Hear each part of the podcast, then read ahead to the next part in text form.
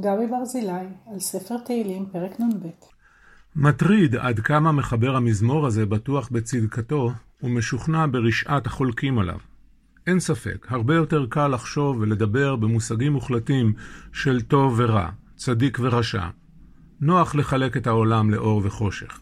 להציב את עצמנו בקרב הצדיקים, ולהאשים את החולקים עלינו שהם אנשים של כוח ואלימות, שקר והונאה, אנשי חושך. כך נהגו אנשי כת היחד מקומראן, שחילקו את היקום כולו לבני אור ובני חושך. טענו שכך ברא אלוהים את העולם ושאין כל דרך לשנות את גזירת האל.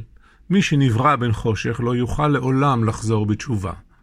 ומי שנוצר בן אור, גם אם חטא וצריך לתקן את דרכיו, לעולם יהיה תחת כנפי השכינה. תפיסת העולם הזאת הביאה אותם להתרחק ולהתנתק מרוב העם. להסתגר בתוך עצמם ולפתח שנאה כלפי כל מי שאיננו חושב כמותם, בין אם הוא יהודי ובין אם הוא בן נכר.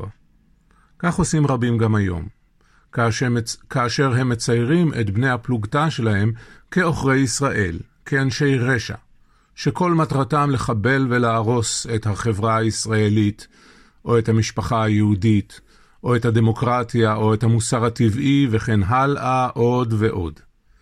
גם היום המחיר שכולנו משלמים על גישות ואמירות שכאלה הוא הסתגרות כיתתית והתפוררות החברה.